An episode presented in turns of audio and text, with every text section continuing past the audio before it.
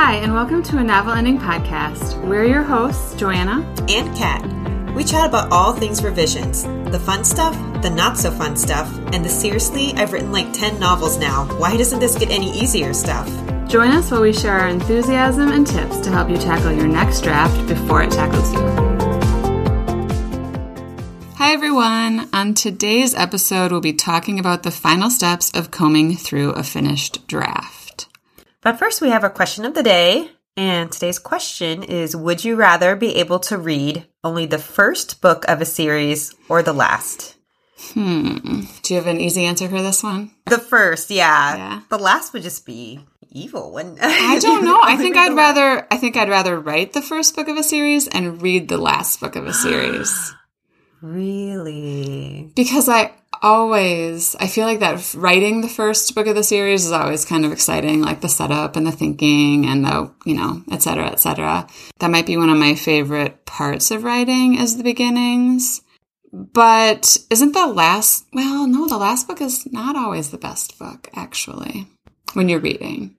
I would say with the series i've read over the years it's been hit or miss whether or not it's the first or the last book that's the best. Agreed. There's definitely there was definitely a time in reading a little bit ways back where I felt like the last books were actually my least favorites, but we don't have to get into that. Um, but I would say that in general, everything culminates in the last book, right? So to some extent, you would assume that that would be where a lot of the exciting, rich unveiling of things happens.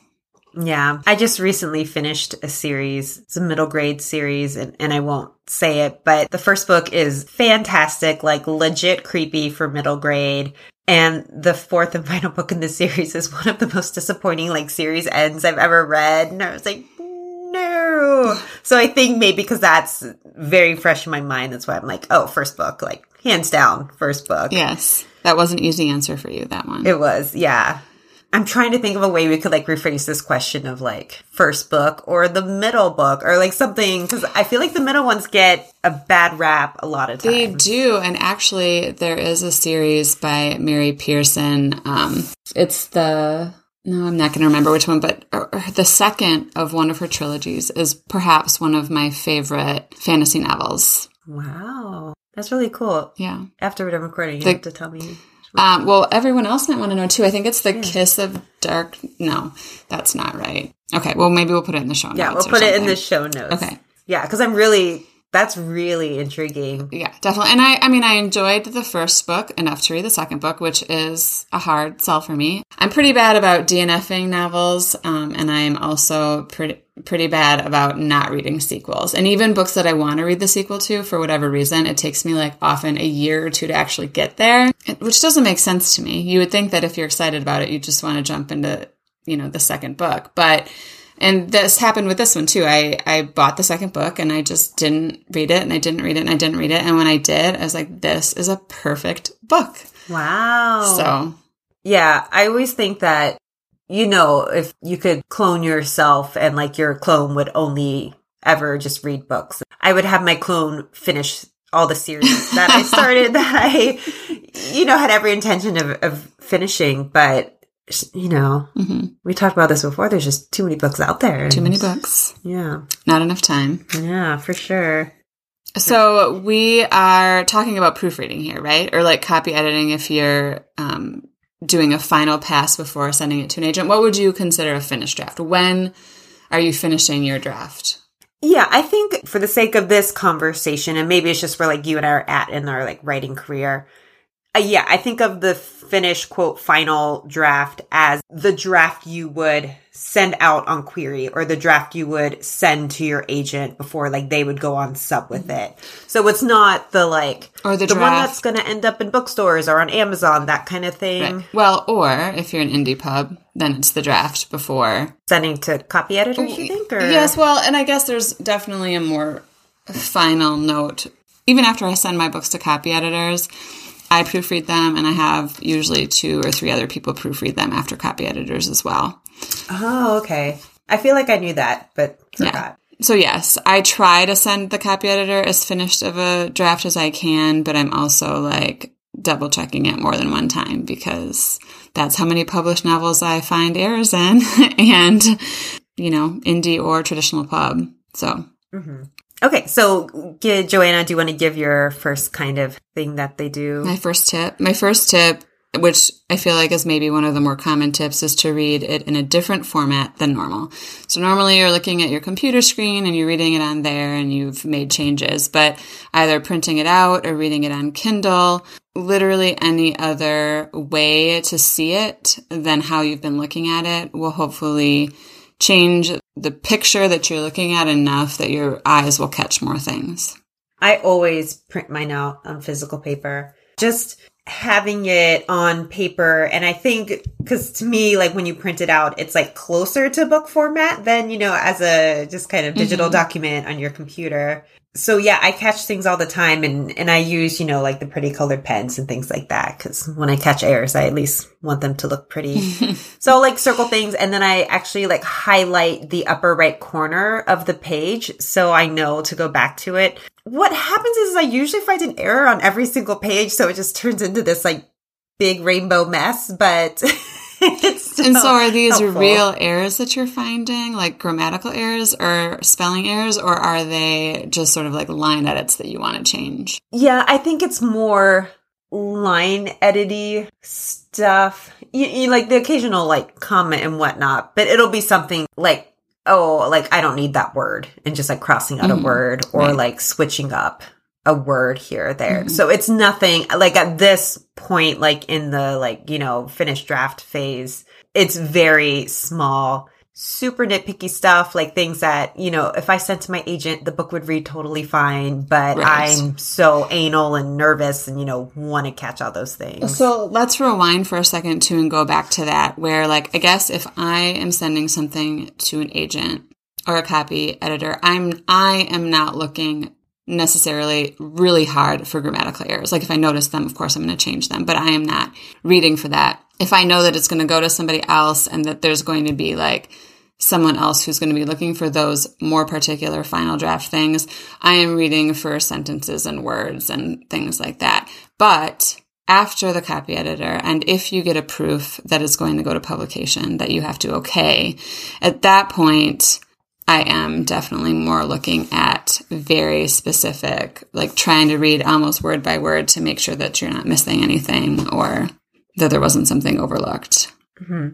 Do you find that when you do print it out or read it on your Kindle, do you find like you're able to go through it quickly or do you really give yourself the time to like read it really slowly? Well, I am really impatient. So I start with good intentions and reading very slowly and methodically. And I do worry sometimes. Like I, ha- I have to catch myself and stop myself and give myself the time and like do it another day to make sure that I'm going through the entire manuscript with as much intention as I started with. Yeah. Which is definitely more important if you are actually putting it out into the world after that versus sending it to an agent that you know is also going to go to a publisher that's going to go to their copy editor et cetera et cetera mm-hmm. yeah sometimes i find that i get kind of swept away in my stories like mm-hmm. when i'm reading and i forget that i'm reading with purpose and like oh i'm like enjoying this little chapter right. i wrote which is a great feeling you know you want yes. your readers to feel that but mm-hmm. it also kind of defeats the purpose of you know what you're trying to do right i also um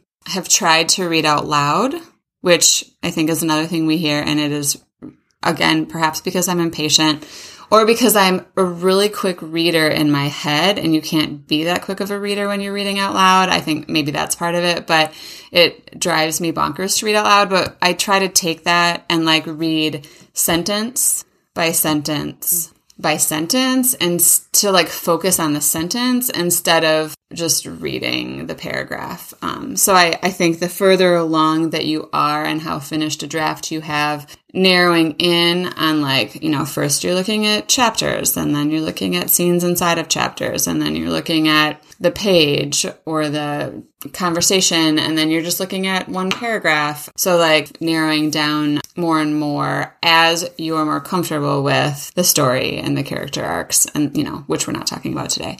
So Joanna and I, for these episodes, we have like little notes to remind ourselves of like talking points and stuff. And behind Read Out Loud, Joanna wrote yuck.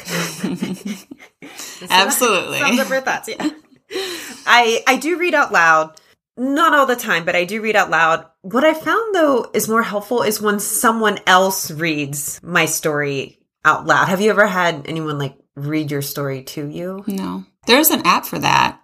I just recently learned. Oh. hmm Yeah, the reason I like it is because then it's easier to hear what trips people up. Yes. Yeah, so so I find that a little bit more helpful than reading my own because I know we brought this up before, but when it's your own, you kind of like know what the next sentence is or the next thought or things like that. So Especially at that point, you have read it so many times that your brain does know exactly what's coming next. So that's the problem is you have to slow yourself down enough to not be paying attention to what's coming next. yeah, because sometimes I'll read and I'll say like out loud like what I meant to write, th- mm-hmm. even though that's not necessarily like the line of dialogue that I did write. I'm just like, oh yeah, but I don't always catch it, you know, because Right. you just keep going and Right. that kind of thing. Yes, I should probably invest in that app since I hate reading out loud so much. But see, knowing me, I would probably get impatient and like speed the app up. If you can do that, you know how you can do that when you're like Oh, listening to yes. a book or something, and then it would go too fast, and I wouldn't, I wouldn't be able to catch it anyway. I'm also kind of terrible at listening to things. Like it's, I don't think that my mind wanders, but I will realize that you know, ten minutes have gone by, and I have no idea what was said. Like I wasn't really paying attention. So definitely more visual that way than I am audio. Yeah, that's interesting. I feel like that app would be really interesting for the beginnings of your novels. I do listen to a lot of audiobooks and the thing that I have the biggest trouble with is like getting into the audiobook. So like the Hmm. first like 2 to 5 minutes, a lot of it is I'm like who's what and where and like what time period are we in and what's going on like that kind of thing. So I feel like having an app where it reads your own like first chapter Mhm. could kind of maybe catch like if you're starting your chapter in the right place or anything like that. So yeah, another um, thing that I do when I am working on my finished or final draft is I and I really love this. I don't know why, but I like to search and find what I call fluff words. So that well, I just said one. So like that is a very common one Just. Just yeah is a really common one. Uh exclamation points it's not a fluff word but Mm. it's definitely punctuation that should be used very sparingly. Agreed. yes. So just doing a search and find for all of those because i just find like it just really is a concrete thing that just like tightens the prose in your novel. So for me i'm just like ah i love deleting I also you know? think, um, as an editor, I also feel like every writer has different writer tics, sort of. That's what I call them, your writer tics. And I mean fluff words. You know, there's certain words that editor or that writers just really like to use again and again and again, whether someone is like throwing just all over the place or likes all over the place, which is necessary. You need some likes. yeah for me that word is still Mm. i love using the word still I really like em dashes. I use too many Oh, em dashes. mm-hmm. Try to control myself. But Yeah. And, and to kind of go along with searching and deleting fluff words, I also like to take out unneeded, like to be verbs. So an example of that would be if you have a sentence that is, she was sitting on the couch drinking coffee. I will take out the was and change it to the like kind of more active, like she sat on the couch drinking coffee. Just kind of make it a little bit more active. This is a thing though I don't do all the time. Right. I think sometimes there's a place for that, Mm-hmm. for the was sitting. Yeah. But you have to know why you're doing it, right? And that you're choosing it instead. And those and that's sort of a distancing verb to some extent, right? Like and just in case anyone is uncertain what we mean by distancing verbs, it's like when you say I saw or I watched or something like that where you're where if you're um in close POV, the reader will assume that you saw or you watched. You can just go straight to I, you know, instead of I saw Genevieve drinking her coffee, you just say Genevieve drank her coffee or was drinking her coffee, mm-hmm. depending. Yeah. Exactly. I feel like one time I did hear someone say that they read their books backwards, sentence by sentence. And my note on that was, what? Why? I think to disengage the sentence from the context so that you are like, I mean, that's like heavy duty line edits right there, right? You are really looking at the sentence in and of itself. Yeah. If any of our listeners do this, definitely let us know. in and let us know. And you can have your own interview episode. Yeah. That's interesting advice. Yeah. I don't, I don't know if that would work for me. Yeah. And then I think kind of like my last piece of advice, which Joanna already mentioned um, a little bit was, yeah, just finding as many critique partners, beta readers, you know, kind of friends to, to read it and catch any little things that you missed. Any little bits. Yeah. Every new eye is a fresh eye. It is true. So yeah, I think that about wraps up all of our advice for uh, the final steps we go through for combing a finished draft. On our next episode, we are going to be talking about revising based on feedback and kind of how you approach handling feedback and then incorporating it into your story. Thanks for listening to another episode of a Novel Ending Podcast. If you're a fan of the show, please help us spread the word by leaving a rating and review and by sharing this episode with your community. And make sure to check out our website, anovelending.com, to learn more about what other services we offer. Happy revising!